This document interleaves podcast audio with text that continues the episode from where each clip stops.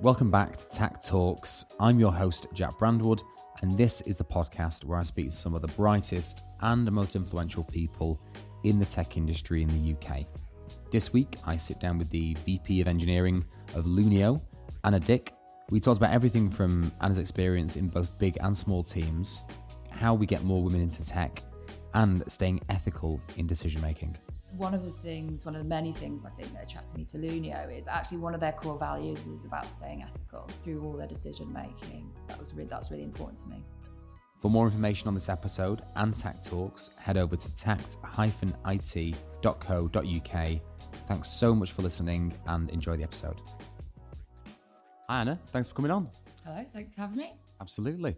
Um, look, to, to get started, for anyone who doesn't know Anna, who are you? Well, there's lots to me, but I think in the context for this podcast, uh, my name's Anna Dick. I'm a tech uh, leader and software development manager, CTO person. I've been doing that in and around the Northwest probably for about 15 years. Um, so, yeah, passionate around building um, tech teams and products for re- that solve real problems. Yeah. Um, especially around that kind of scaling space. So, moving from startup to scale up and working and growing with teams to kind of solve those problems.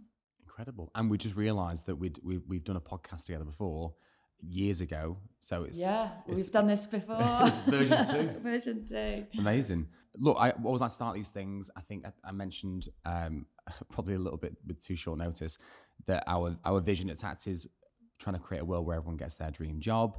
So awkwardly, I'm going to ask you to draw what you wanted to be when you grew up, where this all started. I'm not a very good drawer. No, I can't remember the last. I don't use go. pen and paper very often these days. Nobody does. It's it's a really weird feeling. It's like when you've been on the school holidays. Am I going to draw it and then you have to guess? Uh, we, we can try and guess. Yeah, it depends how bad it is. Okay. I'll give you a signal um, if you can't um, guess. Okay, let's um, try and guess what this is. Okay. I, oh yes, I know what you're doing. Uh, okay. To, that's, that's that's pretty bad, isn't it? Any ideas? G- gymnast, right? That's it. Yes, yeah, gymnast. Yes. Yeah, I was awesome. really into gymnastics when I was younger. Trained a lot. Probably was competitive. Probably till I was about thirteen or fourteen. Amazing. Until my interest. For anybody who's listening, um, we'll get you to sign it after. Okay. Yeah. Yeah. Yeah. I imagine we'll get um, get that up on a wall somewhere um, yeah, so I, that's what I wanted to be. I think for years I always thought I'd be a professional gymnast. Was really into my sports, and then I kind of hit that 14, 15, where I think my my general interests changed, and it was much more about socializing with my friends and like not going to training and not being as as as active in that way. Yeah, I never made it to be a gymnast.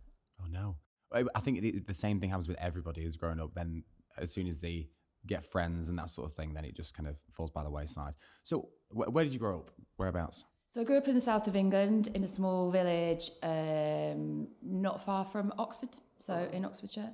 Um, so, yeah, a lovely, uh, nice little village, yeah, fairly quiet, fairly rural, which is lovely. So, it's been quite a big change for me living in Manchester. Yeah, bet. Yeah, especially now my, uh, so I've got a daughter who's 12 and she's now just started out senior school and I went to quite small schools, you know, they were quite rural and she's now kind of inner city Manchester school, which is massive, like 3,000 kids or something in the school. Jeez, wow. So, so what was the, because I always tend to find that a, career in tech is usually foreshadowed from, from uh, younger life when was your exposure to tech? When did it happen? So nothing at school. Wow, like okay. I mean, I'm what in my mid forties now. So when I was at school, there wasn't really an obvious career path into tech. I didn't know about tech roles, even like STEM, like maths and maths and science, wasn't promoted nearly enough. So I didn't really have that. I think, you know, I wanted to be a gymnast, so I was very sporty when I left school with okay GCSEs, but I was never pretty that academic. Um, I did a GNVQ in leisure. Right, nice. Yeah. Okay. and that was kind of that sports thing. So, all right, no, not a gymnast. Maybe I'll be like a, you know, work at a leisure centre or something. Um, so I did that, and that was just enough to get me into university to do an economics and business degree. But again, that was it's very general. It was very like don't really know what I'm going to do. Um, but I certainly hadn't heard of tech roles. I mean, when I was at university, we did do some computer science modules, and had a bit of an interest, but didn't really tie that in with like building products or tech products. It was still very much that very kind of computer science piece mm. in the in the tech tech world. And it wasn't until I got my first job, which was actually as an IT recruiter. Was it? I didn't know yeah, that. Yeah, yeah, Oh my god. Uh, yeah. Uh, no, it's not a secret. I, am I'm proud of it. It's where I yeah. started, and then strangely, obviously, I worked for a recruitment tech platform for quite a while as well. Of course. handy. But during that role, uh, which I wasn't very good at, by the way. I didn't really get many placements or make big, the big recruitment money that I was promised when I started. Sure. But I started talking to a lot of people that were in tech, and I was like, "What? What is you know, what is a web developer? What do they do? What's what's what are these act- acronym uh, acronym acronyms acronyms? Sorry. I do that all the time. Acronyms. I do that all the time. Um, you know, what's HTML? What's PHP? What's a database? So speaking to all these people that were getting into these roles, there's a big kind of you know dot com and, and after kind of boom, mm. and I was just really curious, and also they were earning lots of money yeah. as well. You know, I was like on my like 8k starter job or something, um, and it got me interested enough to start to start learning. So I mm. taught myself HTML. How, how, did you do it? What, what, what's for um, so books, and then I also had a friend who was actually at college at the time. So we got we got set up, and we were starting to to learn and build out some really really basic web pages, and it was just enough for me to I say blag because it, it felt like at the time I was totally like winging it. Right. But a job as a junior web developer, well, sorry, a junior webmaster. Okay. So don't know. That's probably not a role anymore that yeah, you've recruited for. Yeah, yeah. Junior so webmaster, awesome. I mean, amazing job. It's kind of like a Jedi kind of title, yeah. isn't it? it is. Um, but it it was a role mainly in uh, digital uh, marketing agencies where they were kind of moving from print to to digital, and you'd kind of design, build, and manage the websites for customers. So you do everything from trying to understand, you know, what's their what's their product. You do the wireframes. I did some design, which was really bad. Like you see from my drawing, you like the design side of things. Um, then you'd build the basic um, website, and then you'd host it, but then you'd manage it. So you'd do kind of like customer management piece as well, and it would be integrated with like e-commerce platforms for selling products. So I did that in Edinburgh, which was where I'd ended up in Edinburgh. Um, yeah, for a good couple of years. And then I had a bit of a, and then my career started in digital agencies, and then I got a job in Manchester where I moved more towards the kind of technical team management side of things as I got more interested in like the back end side of the tech as well. What was it? Yeah, because that's an interesting one, isn't it? The difference between a a digital agency and a product focused soft like software house. How was the transition from one to the other? Well, I mean, the first transition from digital agencies was was not so much to a software house, but was to travel travel companies. Okay. So my first kind of, I'd say, proper kind of product focused role was working for TUI. They had a, a branch in Manchester, and that was working with their product teams, building out hotels and flights websites. So that wasn't then just the front end. I was like managing a team that was doing a lot of technical integrations for flights, you know, hotel stock. Um, so there was a lot of data, a lot of much larger data sets than I've managed with. So then it was like, well, how do you deal with that? What are the different roles? What's the performance impact of different data?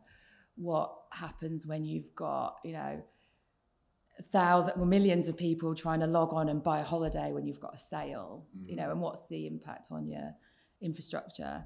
Um, so then I started looking at and managing like teams for hosting and support teams as well. So that's how it kind of all grew out, and then I got more involved in all of the different all of the different roles what was your first management? I mean, you mentioned there your management of yeah. So I was still like working embedded in the team, making sure that things happened. I guess in that in the in those holiday roles. Sorry, in that for TUI. Mm. Um, I then did a stint at Money Supermarket. Of course, yeah, and that yeah, was working for the travel in travel travel arena, mm. but that was as a technical project manager. Wow. Okay. So that I mean that was my first like at scale I think tech tech job, and it was still very much in the early, not the early days, but it was before agile ways of working. So it was still very, very siloed, where you had somebody was writing a, a spec, you know, that was getting handed over to development, then it was getting handed over to test, and then the deployment team. And the deployments at that point were crazy. I mean, they were still like copying code onto servers at three o'clock in the morning, four o'clock in the morning. We'd have to get there to do a deployment. Um, you know, they'd be like copying codes into all these dep- dependency management, rolling out a database, mm. and then it would get to like eight o'clock in the morning, and if it wasn't like perfect, then it would have to be rolled back. And I'm probably romanticizing it a little bit, but it does sound kind of yeah, it does sound kind of like this. I don't know the hustle, not the hustle and bustle, but you know what I mean, like the the drama of making yeah. sure it gets out. Yeah, yeah. I mean, it was like I mean, I love a challenge. I was just mm. telling you about my running challenge, but it, the, the, if I look back now at how stressful those deployment moments were compared to like continuous deployment now where the whole ethos is around like small changes yeah really often you know often so the user doesn't really even notice that you're incrementally improving their experience whereas mm. this was like big bang we'd work on things for like months and then we'd all be there through the night and like oh my god if it didn't work like literally just switching one off and turning one on um, sort of thing yeah yeah yeah, yeah.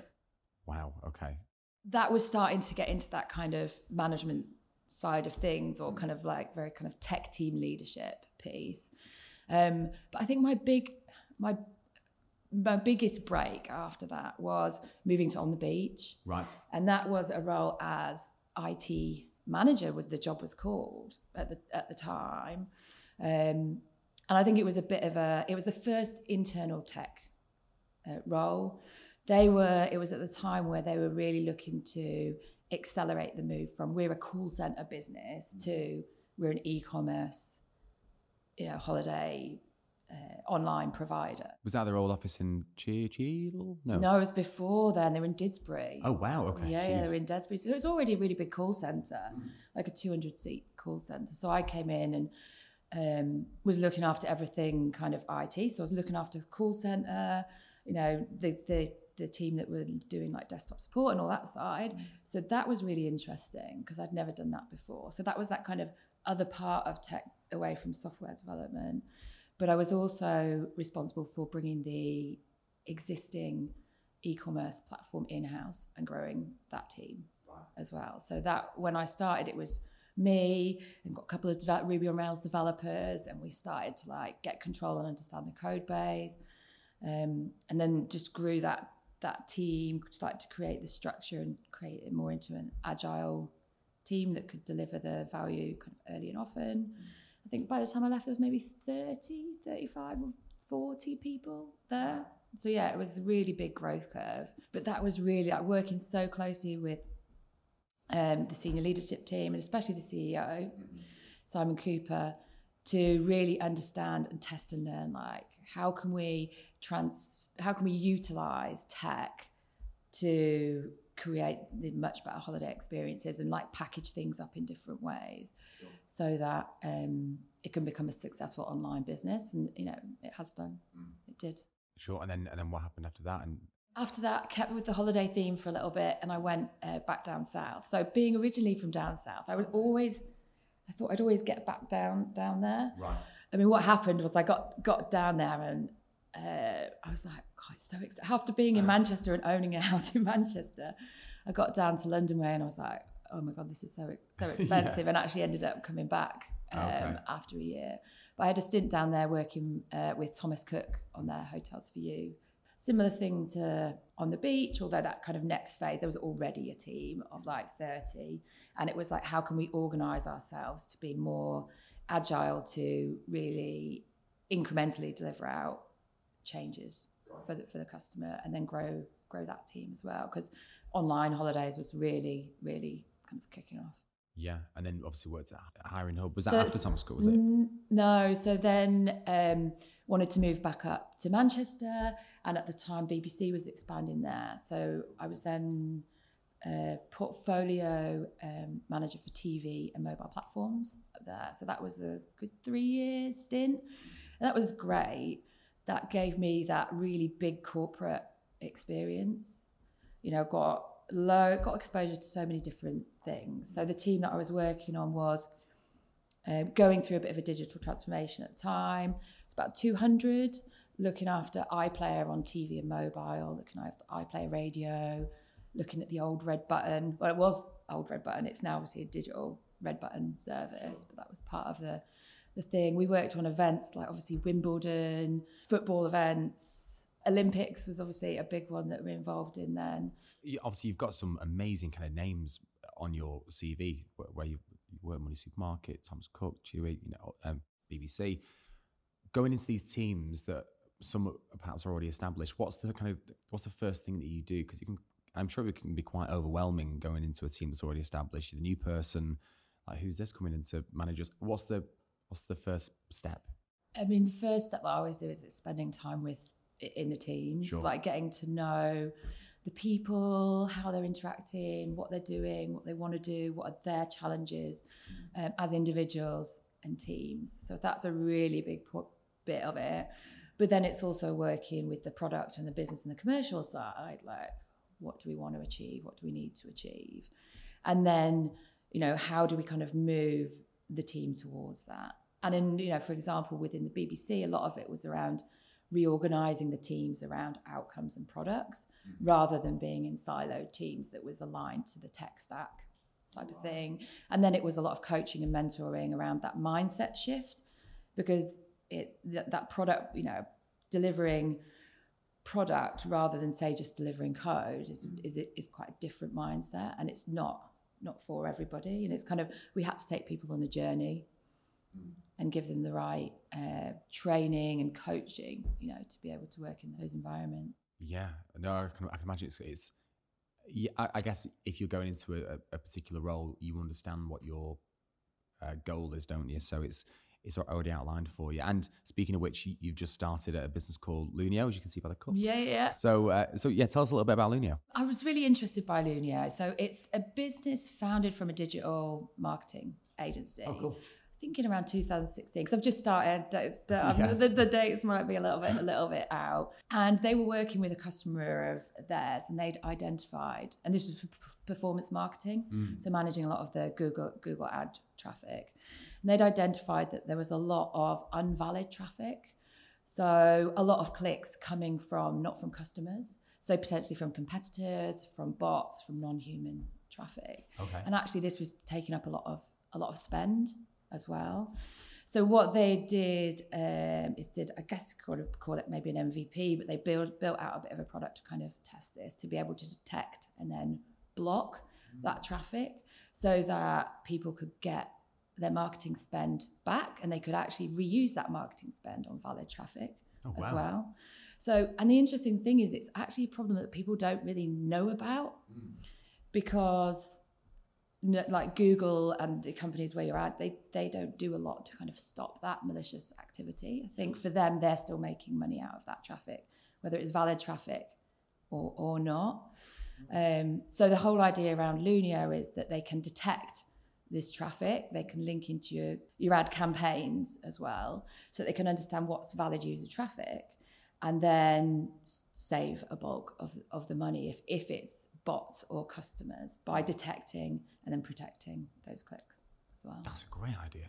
So yeah, so so it is. I mean, it, and, and I think the the thing is, like I said, people don't necessarily know that it's a problem, and I Yeah. think part of Lunio's kind of rollout uh, is that they can. It's so easy to onboard and get it set up that for a new customer to go through the initial kind of trials phase, I think it's a couple of weeks. They, we can just demonstrate that value quite quickly. And it's not like months of on, onboarding or big technical changes to get the code into your site. And then we obviously protect that that data, um, all compliant in terms of the way we, we keep it and anonymize it as well. So, That's it. That's so a- that's that's that's my week two knowledge knowledge on it. Well, anyway, Um, we'll make sure we put the links in for anybody who's Yeah, obviously listening, great. and, and anything that's wrong, we'll just dub over. Okay. Hopefully, you know, yeah, um, yeah, that, that's that's incredible. I, yeah, I, I didn't even think about that, and like you said, probably a lot of people don't. Yeah, it's primarily targeted at um, marketers who obviously manage those campaign budgets. There's an easy to use uh, dashboard as well that presents that data back, so they can then use that data to demonstrate the savings that they're they're making. Oh, incredible! Right, okay, fantastic. I think it's like, and again, I might have to check this, but I think it's like roughly like eleven percent, you know, uplift in terms of the saving oh, right, in terms of like up to or around 11% of the traffic can be invalid Hmm. traffic, whi- which is effectively wasting budget. So it's, it's pretty tangible saving ads. then for yeah, anybody. for, di- for the digital ad performance ads, yeah. Interesting, right?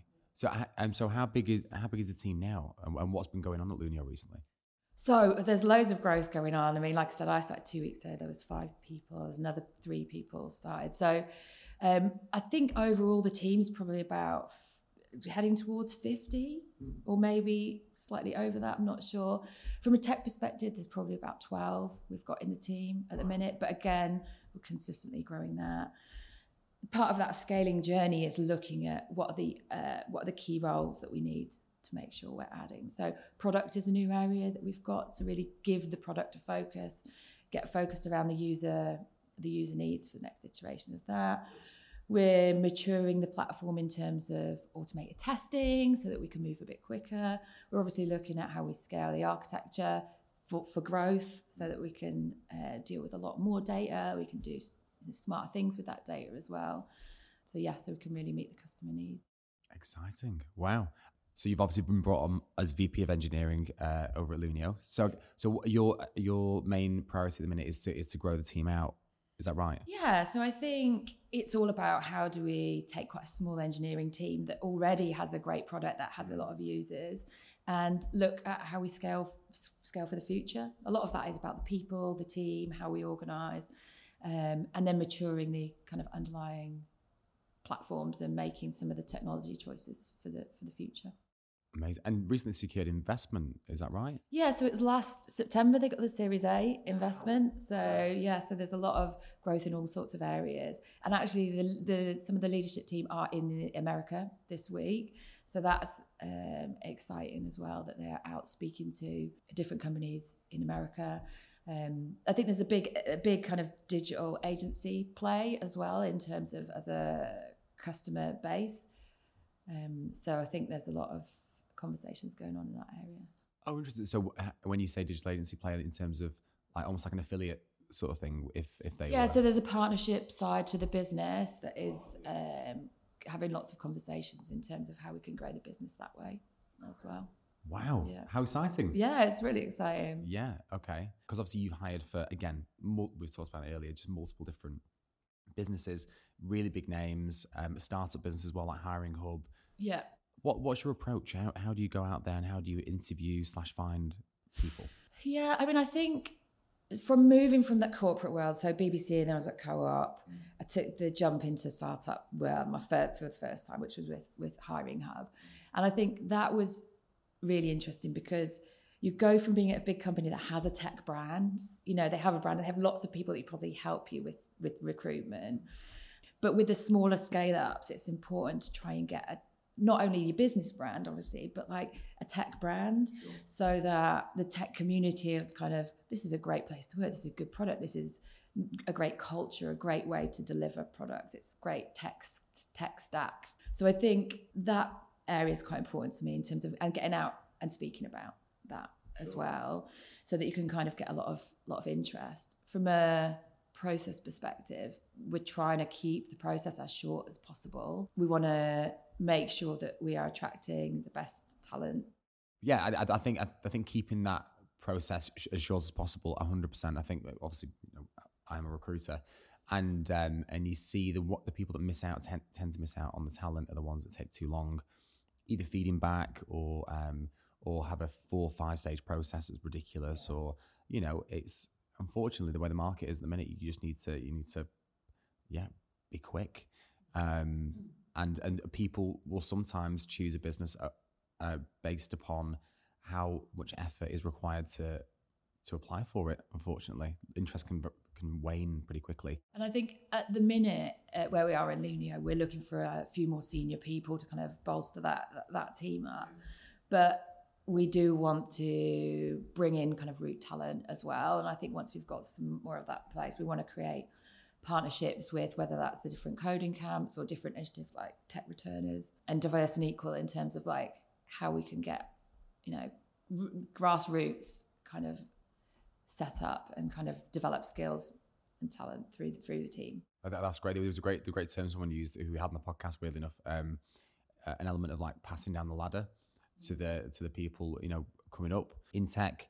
It it seems to be a, an ongoing theme of um, that ethical ethical practice of making sure that you are bringing bringing more junior people up because everyone knows there's not enough people. Yeah, it's just a nice moral thing that a lot of people in the tech community do, passing down the ladder for the next generation.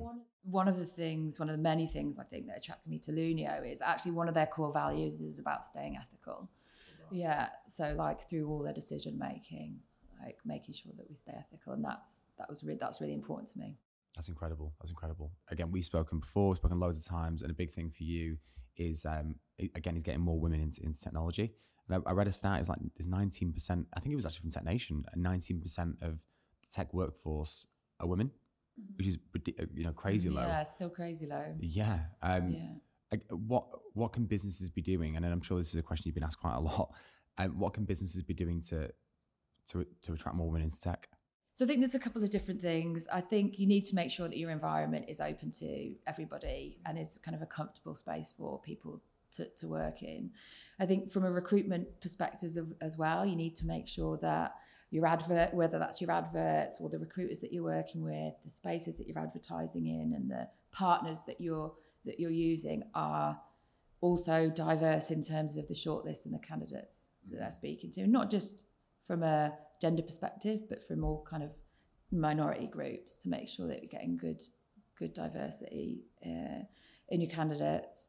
Um, then there's working with specific organisations, you know, like Women in Tech, Tech Returners, Diverse and Equal, and lots of other organisations where they are, you know, actively bringing more women through, especially into kind of the boot camps, whether that's coding boot camps or there's UI UX kind of boot camps. There's introduction to tech type workshops, and then maybe partnerships with universities as well. Mm. Um, so yeah, so I think there's a lot of different spaces. It feels like there's still a lot to do in that area, and I think it needs to start much earlier on than than in the workforce in yeah, the workplace. Sure. There's still a lot of work to do, and I think there needs to be more work in schools potentially in terms of uh, getting um, girls more into whether that's STEM subjects, but just generally getting more of an understanding of what the different tech roles that there are. But I, I, I can interject a, a, little bit because I, I know exactly what you mean. And I think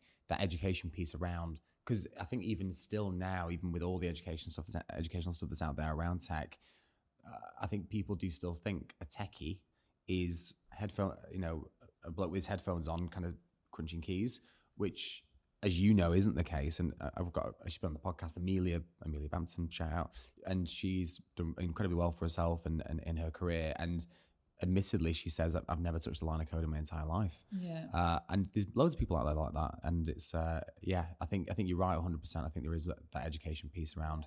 By the way, you don't just have to sit behind a computer and crunch keys all day. Unless but, yeah, but even if you even if you did, I think you know ultimately you're building out all the all the apps that people use you know, and you can be designing it, you can be building it, you can be testing it, you can be doing a slice of all of it mm. through that. But ultimately, they're products that we use every day, and the percentage of products that we use every day to manage life things is obviously increasing. Yeah, absolutely. Amazing. Well, well look, I'm, I'm, I'm so, uh, so excited to, to see how your first year um, plus goes at, at, at so it's exciting times. And um, and look, I always like to ask. I'm conscious of time because I, I, we could have rabbit on all day, but we talked about passing down the ladder yeah. before, and a lot a lot of the time that starts from a leadership position. Is there anybody that you've crossed paths with during your career that um, that you owe a lot to, or that that's kind of burned in your memory? So for me, a real advocate that I felt put a lot of trust in me was when I made that leap to on the beach mm. as I, IT manager. Um, there was a guy, uh, Jeff Wood, who's the finance director there, you know, and I was still very junior. And I think he put a lot of, of faith in my ability. When, not necessarily my ability, but I think he could see something in me. I think he could see I was curious and I was hungry to kind of learn and yeah and i think that was really the launch of my career into kind of like senior tech roles after that on the beach experience because i got exposed to so many things. Mm-hmm. You know i was reporting to the board around everything that i was doing. I was managing you know it call center software data centers. And kind of putting all of those things together, I think that was the foundations for me then ultimately getting CTO type roles. Wow, that's great. I, I don't think people understand the power of someone just having a little bit of faith in you and being like, you're doing a good job can make so much difference, evidently, because because of how well you've done in your career as well. Um, cool. And, and look, last question. I always like to end on this. If today was your last day on earth, and apart from spending time with family, of course, and being on this amazing podcast, mm-hmm. what would um, what would you be doing? Um, I would hopefully be mountain biking in the Peak District or in Wales or something. Wow. I, I love a bit of mountain biking. Haven't been able to get out much, just the weather's not. It's been a bit cold and then, then a bit wet, wet, wet as well. Yeah, obviously a fitness fanatic for anyone who doesn't know. And you're currently doing this 100. When this podcast comes out, you'll probably completed it. Uh, 100k challenge with your friends, running 100k. Yeah, um, yeah, in January. Yeah, you're a lunatic. Um, so are you winning? Are you ahead? Um, I am maybe third at the minute. Okay. Yeah, yeah. I'm on 95, and there's a couple of people that have actually done the 100. So yeah, so I need to run to home after get, this. I need to, need to run home. Yeah. yeah, I was going to say. um, awesome. Well, look, thank you so much for coming on.